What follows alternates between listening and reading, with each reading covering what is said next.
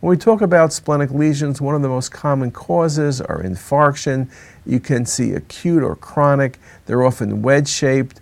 Early on, they're high density. Later on, they're low density. This is a nice example of a patient who about three weeks earlier had trauma and uh, has multiple infarcts within the spleen. They're low density, sharply demarcated. There's some stranding around the spleen present.